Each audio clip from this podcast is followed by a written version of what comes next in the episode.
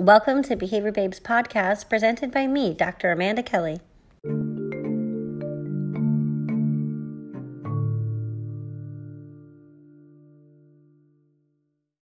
Aloha, and thanks for joining me today on Behavior Babes podcast. I'm very excited to introduce Eileen Lamb and welcome her to our show. Hi, Eileen. Hi, thank you so much for having me today.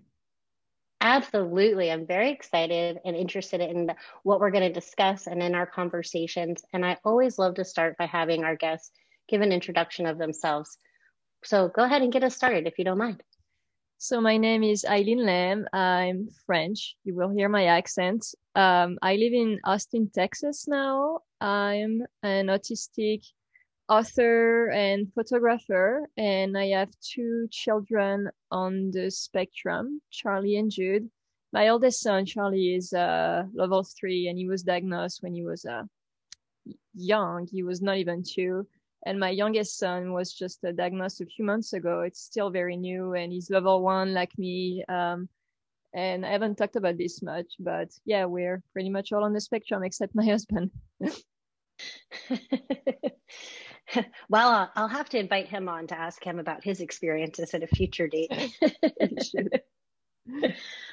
um, how old are your children now? So Charlie's eight, and Jude's gonna be six on in July. Wow. Um, so I this is our first time officially meeting, other than in the interwebs and the the social media stratosphere, if you will. Um, something that has been so appealing and attractive to me about your story, your delivery of your story. You mentioned it very quickly in your intro. Is you're you're a photographer, you're an artist, you're an author. Can you talk to me and our audience a little bit more about that piece of of you? Yeah, totally. I mean, well, first of all, being an author is something I've been wanting to do since I was a kid. Um, I I've loved reading since I was, I mean, three or four. I learned to read very early on, um, and I I told everyone I'm gonna write books. But you know, when kids say that, you're like, yeah, okay. Um, but but I did. Um, and photography, though, that's not something I've been interested in for a long time. It just kind of happened after um, I became a mom. You know, I started taking pictures of my kids at first with my phone.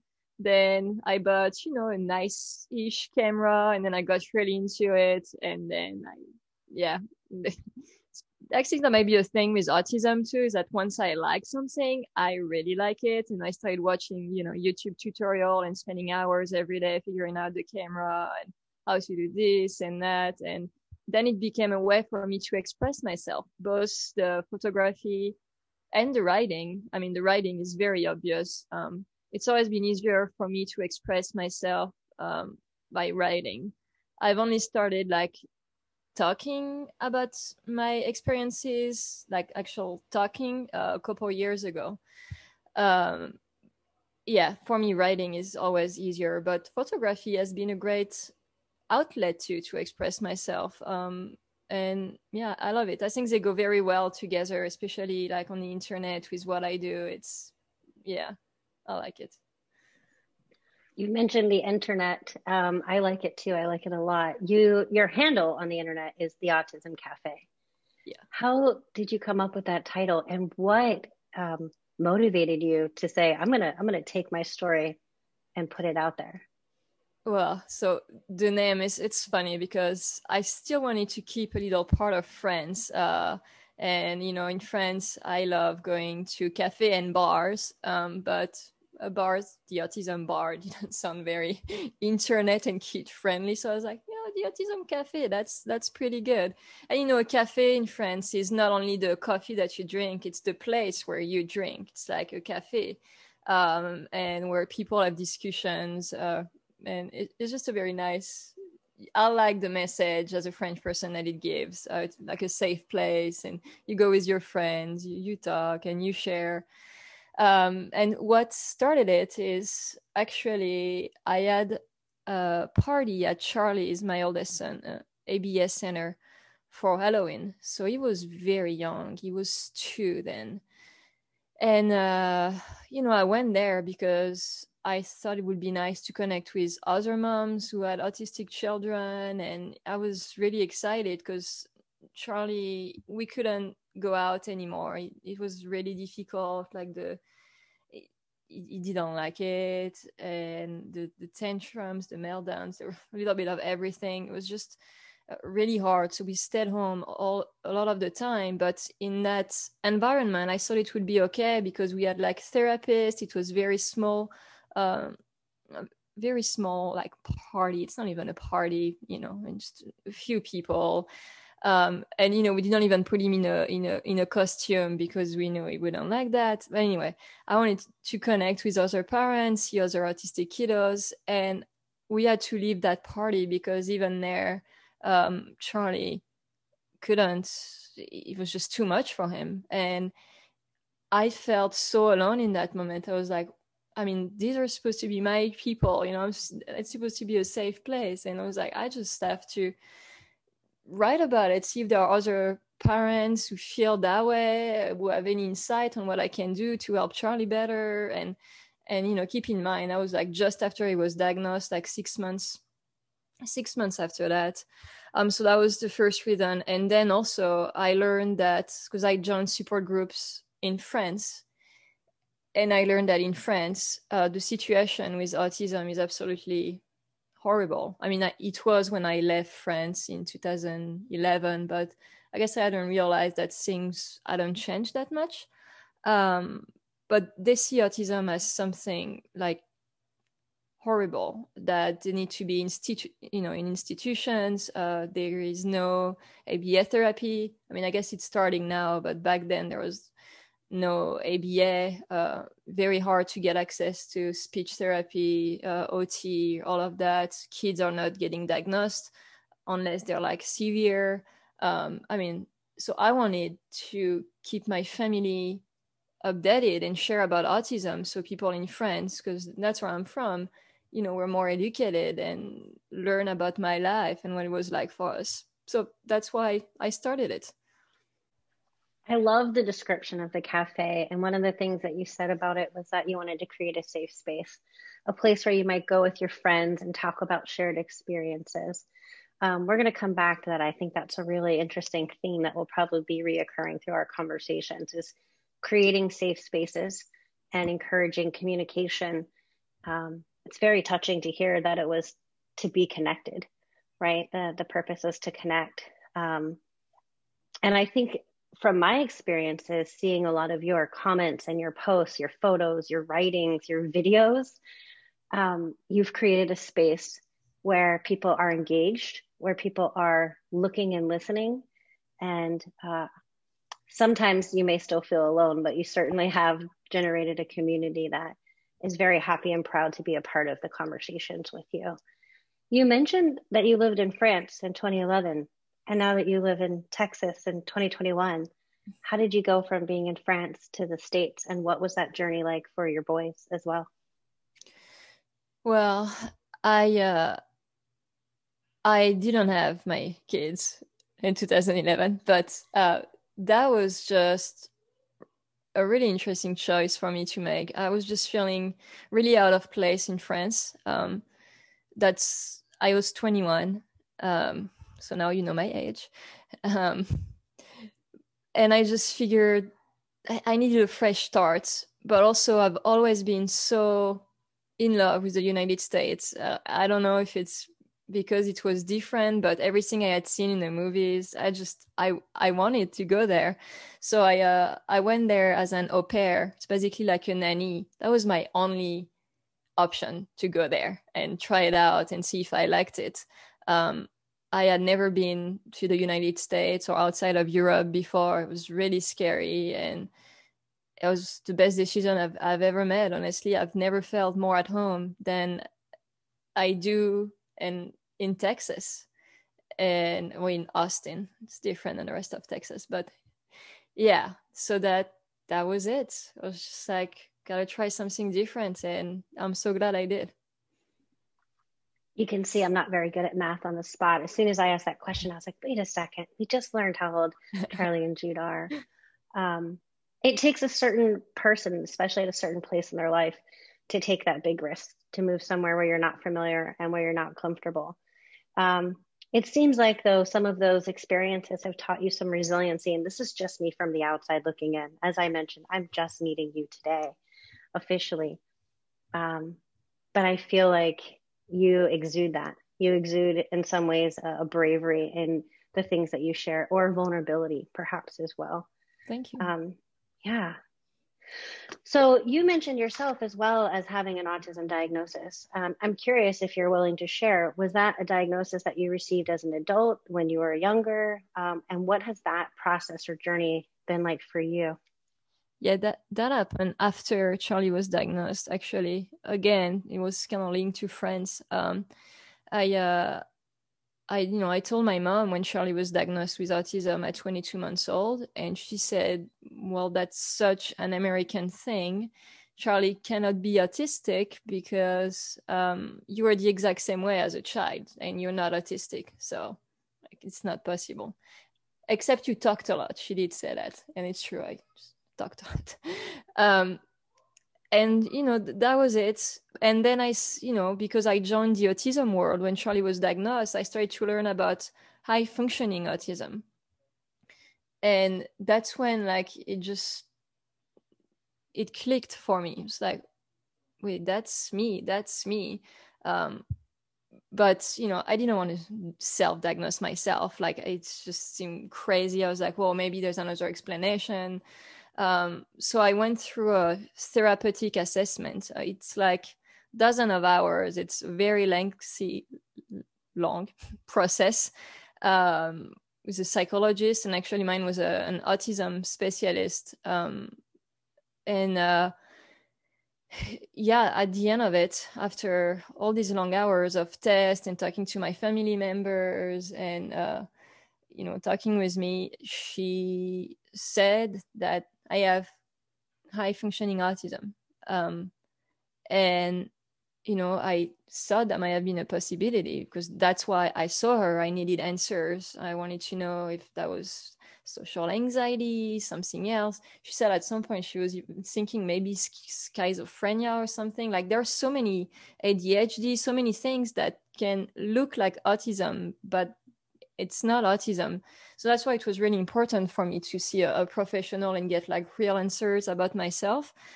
Um, and yeah that's how i learned in my mid 20s that i was autistic too.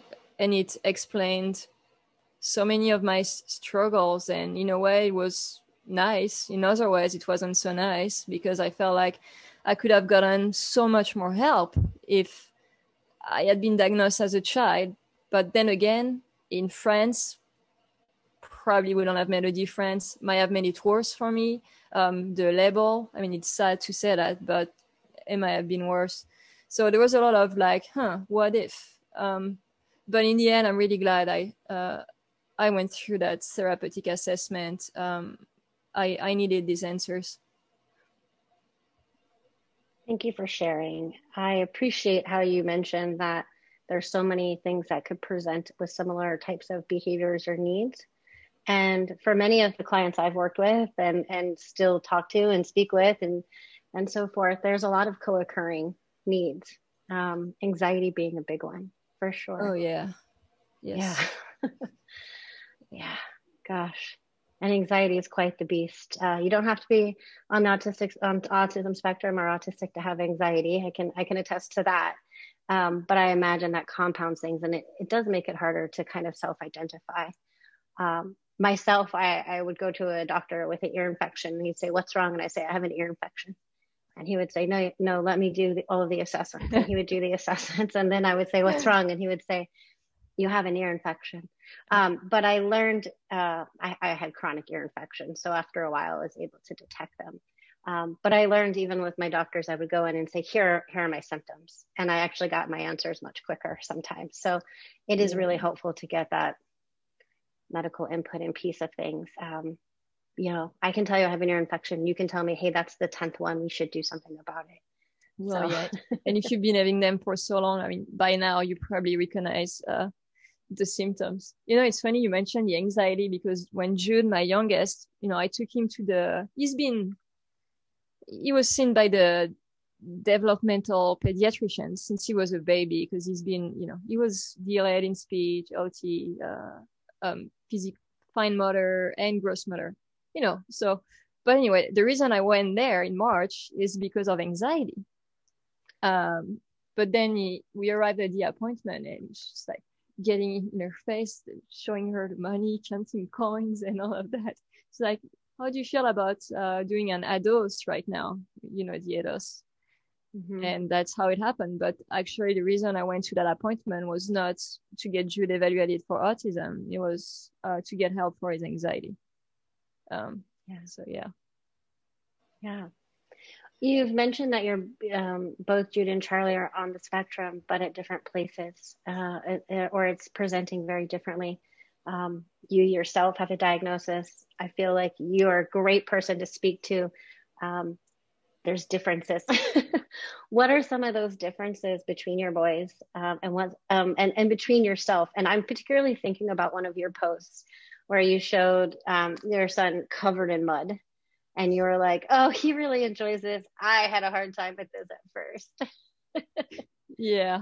Well, yeah, like just for instance, Charlie will go in the yard like, and it just rains today. Like I'm looking at outside right now and just looking at it, it just like makes me anxious because I'm already thinking about Charlie just wanting to go and basically like roll in the mud and get covered from head to toes. Um, um, and then there's Jude. If he gets some dirt on his hand, he's gonna run inside and wash his hands um, while Charlie is just gonna get himself covered. Very different, you know, things that make them comfortable, un- uncomfortable, and at the same time, um, like these are things that are not, how can I say that nicely, like important um, to live an independent life. Like these sensory things that are differences are not gonna mean that Charlie or Jude can or cannot live an independent life, but there are other very big dif- differences between them. Like for instance, Charlie cannot communicate beyond basic needs, and I'm not just talking about um, verbal communication. I'm talking like in general. He uses AAC. It's an app called Proloquo2Go, um, and I'm so thankful for it because he can now tell us, "I want cookie, I want outside, I want bath." But these are just needs um, I don't know if he's hurt. I don't know where. I don't know what he's feeling. I can't answer uh, yes or no, even though we've been working on it so hard. Like that's one of the first thing we try to, you know, uh, get him to to tell us like, do you want this? Yes or no? Um, you can't do that. It's really just needs because like that's very reinforcing if you want something. I think. In any case, uh, we don't even know if he's gonna be able to live on his own at you know, at some points. Um, there is the safety issue with Charlie that are not an issue at all with Jude.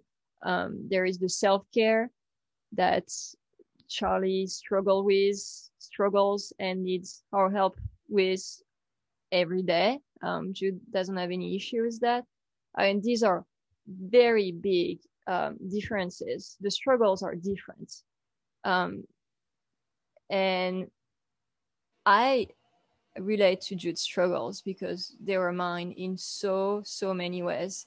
And with Charlie, there are little things that I I can relate to, like for instance, noise. I'm really sensitive to noise too, and you know we get startled when other people don't. So I relate with Charlie more on that, but that's pretty much the only thing where we I relate to Charlie more um, Charlie has the level three diagnosis and Jude the level one. And yeah, I think that's a big difference to me between level one and three. Level three, probably not gonna live an independent life. I mean, if it happens, I'm gonna be the happiest mom in the world, but I'm trying to be realistic here. And you know, he's eight, working so hard for six years now, um, and he's made progress, but it's nowhere you know where he should be now. And i i try not to get too hang up on what he is doing that what he's not doing that he should be doing. But i also try to stay realistic with where we're at um, because the truth is he's probably going to need to live with us for the rest of his life and i need to be prepared for that too. And if it doesn't happen i mean that's that's fine. But that's the big difference.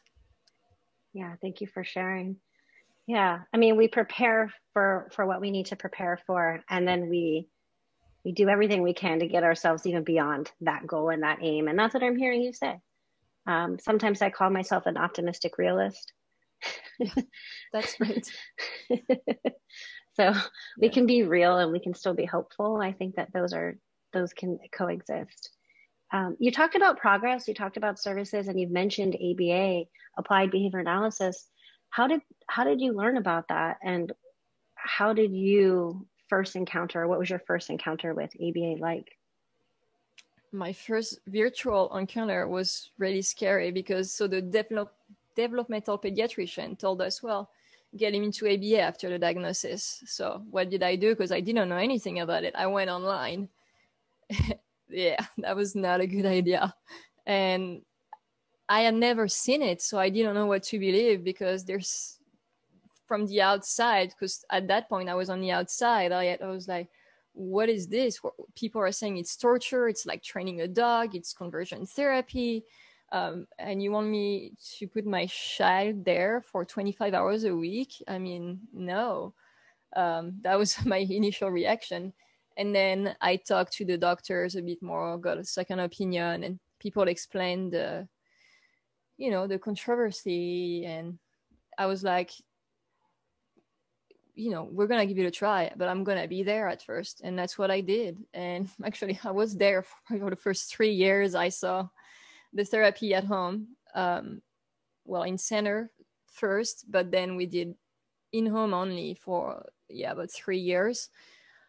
I never saw anything even close to to abuse like these people said i mean this the therapists they love charlie um like their own kid seriously it's just um it was amazing for me to see them. Like he would go to therapy and be like smiling um just trying to get them to pick him up and get tickles and he was happy with them you know. He is still so happy. The therapists are always so sad because you know there's a high turn turnover is that what it's called? And they're always so sad when they have to you know not be with charlie anymore they can be his therapist um yeah i mean i think the most abusive it's not abusive at all thing i've witnessed in aba is when a therapist prevented charlie from lining up his uh, pieces of ham. Um, he was lining them up instead of hitting the ham um i was like hey you know he, he, does that. It's soothing to him. You can just and i was there. Was in my in my kitchen in my dining room. Um and that's it. And i said something and they didn't prevent him from doing it again. And that's it. Like it's literally like that simple. You know it doesn't have to be a big oh it's abusive or it's not. Like if you see something you don't like uh you you you talk about it. And it's you know it's not abuse. It's like a difference. Yeah it wasn't even a big deal.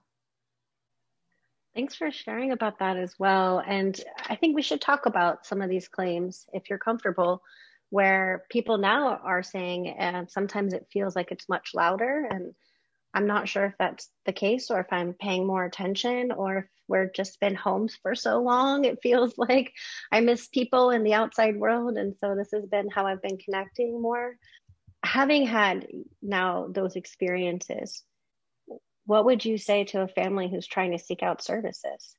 Uh, it's not just simple as saying it is or it isn't abuse. I mean, you've already given us some really nice examples of like where you can resolve things that you're uncomfortable with. What would you say? What what can we say? I mean, I don't want to like force people to get it if they're uncomfortable, but at the same time, I would say that just be there if you're you know if you want ABA and you're not sure just like do it give it a try and be there for the sessions. I know with covid that might be a bit trickier uh, it's true but hopefully things go back to normal soon. Um, and you are the parent. You can decide and make changes to whatever they're doing with your child. You know you're in control. So if you see something you don't like that you would do differently you you speak up and they're gonna change it. I mean Um, also, keep in mind that a lot of the people who had bad experiences with ABA, I mean, I'm sure it's true, but that was years ago. And it's not the therapy that was abusive, it's the therapist. Um, so to cancel an entire field because of some therapist uh, practitioners to me is really sad because that's a therapy that has helped so many people, so many kids. Um, I I know a lot of autistic adults um, who went through ABA and who are still talking with their therapist from like 20 years ago. So even back then, not all ABA was abusive. I think it was just more common, um, but it's evolving. You know, people are listening um, to to the feedback, and I don't think ABA is is perfect. I think there are things we could improve. You know, like for instance, I'm wondering why that therapist prevented him pre- preventing prevented Charlie from lining up his pieces of ham before eating it. Maybe that's something they taught her at school and she was just, you know, I, I don't know why that happened, but I'm sure there are little things we can teach RBT. Yeah, I say therapists, technically they are RBTs, right? Uh, we can teach them a little bit better and say, hey, you know, that's lining things up, that's soothing to autistic kids, adults, just, you know, let, let it be. Um, and I hear the claim that they force eye contact, and like that is not not true. I mean, yeah, we're gonna try to get the child to look in the direction at least, but like, like it's so at least people know they're talking to you, you know. Um, but this it's not like you look at me in the eyes and you can't like look down. Like they make it sound like it's that type of things. Like i've never seen that. I've never heard anyone experience that. I'm not saying it didn't happen back then but that's just not how it is right now. Um, also they said that aba only cares about um, verbal skills language. The first thing they did when charlie got into aba is to teach him PECS which is uh, communication with little pictures. Um, then we moved on to AAC, which again is not a verbal form of communication. We try sign language, that's not a verbal form. Um, I mean, we tried everything. Um, and they also said that ABA prevents kids from stimming. And again, that's not true. And we've had so many therapists and we've gone through a few different centers, and I've never seen that. Um, it just doesn't happen. I mean, unless the child is obviously like hurting themselves, we're gonna prevent stimming. I mean, I would do too. Um, anyone who wouldn't prevent harmful stims um, has the wrong intention, you know. Um, and yeah, so so many of the ABA criticism is not based in truth, and that's really hurting a lot of autistic kids and i wish uh, people will do their own research and see for themselves. Like try it um, go see uh, aba an aba session or so they can make their own opinion not from the internet not not from some secondhand experience but by themselves you know? Yes yes. Making informed decisions getting that information. I agree that parents are scared. Um, it's already tricky and, and unknown situation to navigate and then you definitely do not want to harm your child. So the claim that that could even be possible i think is preventing parents from accessing care. And as you mentioned it's probably hurting a lot of children. Um, i will comment on the you know whether it's the old aba or the current aba i think we're always evolving. Um, as a science as a society i think that we should be um, aware of our our areas of improvement, whether that's an, an, individual or collectively as scientists and practitioners. And for us, that's where, like many professions, there's continuing education, there's conversations, there's ethics codes, there's so many of those pieces that should be coming into play to protect families who are recipients of services. What is really different from 20 years ago till now is the fact that insurance provides coverage for this now in all 50 states. And with that comes a lot of requirements for regulation. So you were mentioning therapists or registered behavior technicians. And in some states, RBTs are not required. So, hmm. who can claim to do ABA is something that's also very important for people, parents in particular, to be looking at. What's the qualification? What are the requirements? How do I know if there's a, a concern where I could make a complaint if it needs to be more than a conversation? I also really appreciate you saying be a part of the therapy, be present, ask questions, watch it. If somebody is a therapist or um, on a practitioner or provider side, if somebody, if I ever said to a family, like, okay, we're going to go in here, I'm going to close the door and do ABA, and you can't come in, that should be a red flag. That should always be a red flag. When I was originally trained, we would do that sometimes because we weren't taught how to work around distractions, not because the parent couldn't come in. We actually had a video camera and videotaped all of our sessions and they were watched and we would watch them together. We would take data on them. But I don't think we were as sophisticated myself. I'm speaking about myself and the team that I was working with. This was before the formation of the behavioral certification board. It was in the 90s. And so you know, high school, college students, like, okay, I'm going to shut the door because his little sister's running down the hall. But I think that there were other times where people may have had experiences where the door was shut and that was for a different reason. So that's the kind of overlap where I see like things have changed as a practice because we learned that it doesn't matter if you can learn it behind the closed door. you, need to do it when your brother's running or your sister's running down the hall. So there is that kind of piece of things. But to families, I would echo your advice and I would say it should be something that you're welcome to be a part of. And if not, that should be a red flag. Absolutely. I know that you have also been a champion for families and voices and platform that's drawn a lot of attention. And part of that, you've also received some negative attention for your advocacy. What has been your journey with that? Like when you first encountered that to where you are today? Honestly, I think that's my biggest uh, personal growth is dealing with the negativity online. Um, the first time, I mean, not just the first time, but the first time it happened to me, I was crushed. Um, I didn't sleep for days. I, I didn't understand why people on the internet, oh, that was before I was diagnosed uh, with autism officially. Like, cause I never told people I suspect I'm autistic before. I was actually officially diagnosed, and apparently, you can only speak about autism if you're autistic yourself, which is something I learned the hard way um, on the internet uh, back then. Uh, people they came at me for like hundreds of comments on my post about how proud I was because Charlie said a word. Um, he was five. He, he said a word. Um, and then I said I was sad because he had a regression and lost that word. Um, and I said like autism is a thief or something like that. That did not go well for me. Um, so yeah, I got hundreds of comments and I was crushed. Uh, I felt like I was being harassed. Honestly, people were telling me your son will grow up to to hate you. Um, I was just so mean, you know. Um, and anyway, and then I I thought about it, and I was like, how would I feel if my mom had shared my autism journey on the internet?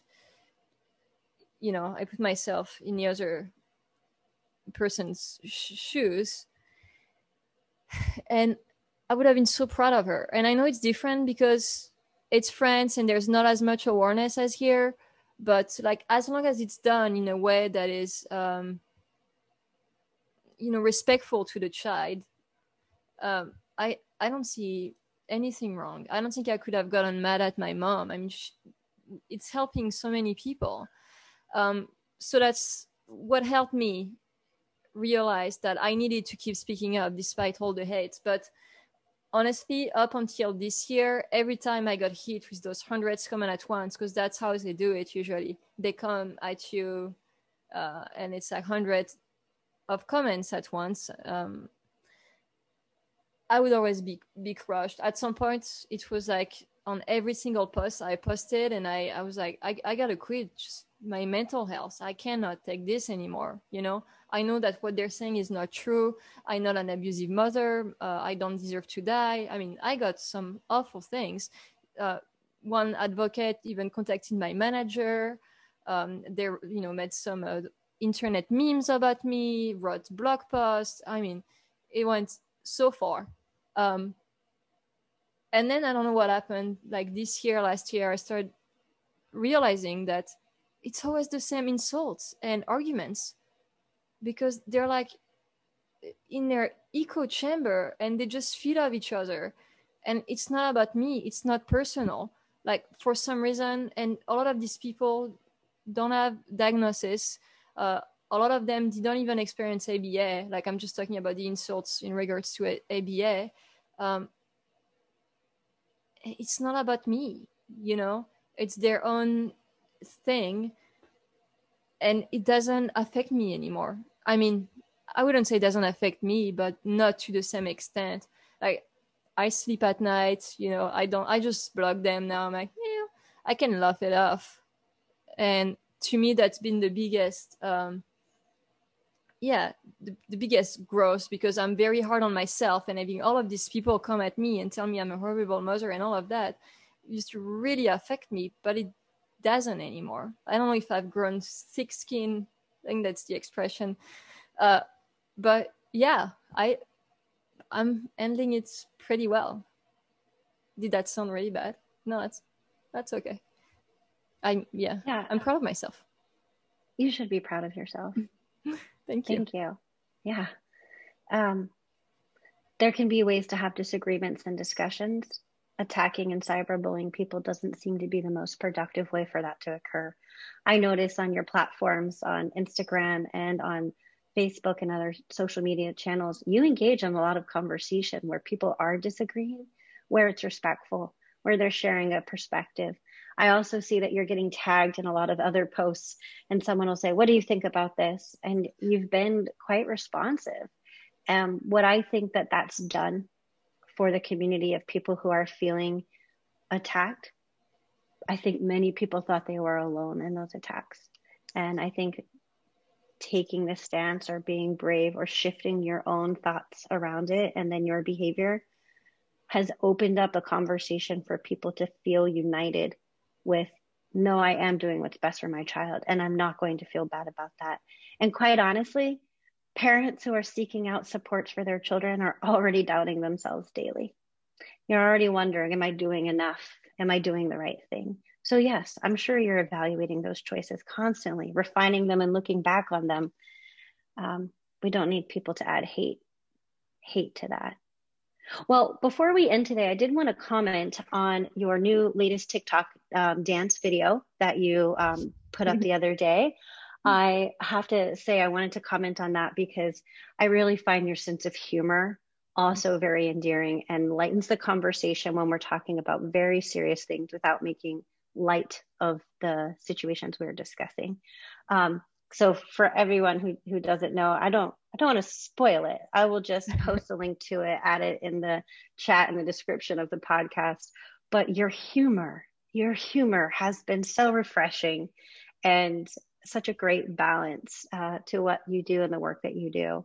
I want to give you an opportunity, um, in addition to saying thank you to you for sharing some of your story and your evening, your time with us tonight and ask you is there anywhere that you want to direct people any information uh, how do they find you if they want to reach out and contact you uh, and and not and share the love not the hate uh, you can find me on all social media at the autism cafe um, i've written a book called all across the spectrum. Um, it has my photography in it too. Um, it was published by thought catalog and it's yeah it was my first dream that that came true. And so i yeah this book is, is special to me if you want to check it out. Um, i'm always happy to uh, to have conversation like you said as long as it's respectful even if you don't agree with me and you want to talk about it in a in a respectful way i'm uh, you can uh, i turned off my messages on uh, on facebook because it was too bad but uh, you can find me on instagram at the autism cafe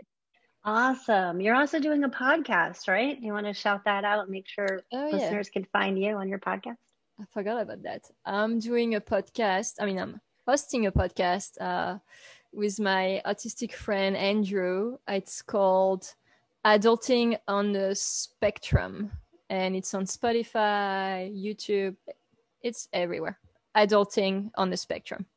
Again, thank you so much, Eileen, for joining us. I will make sure that I post links to how people can access you and your wonderful information, as well as your book that you've published. And for anyone who's interested in learning more about applied behavior analysis, you can do so by visiting www.behaviorbabe.com.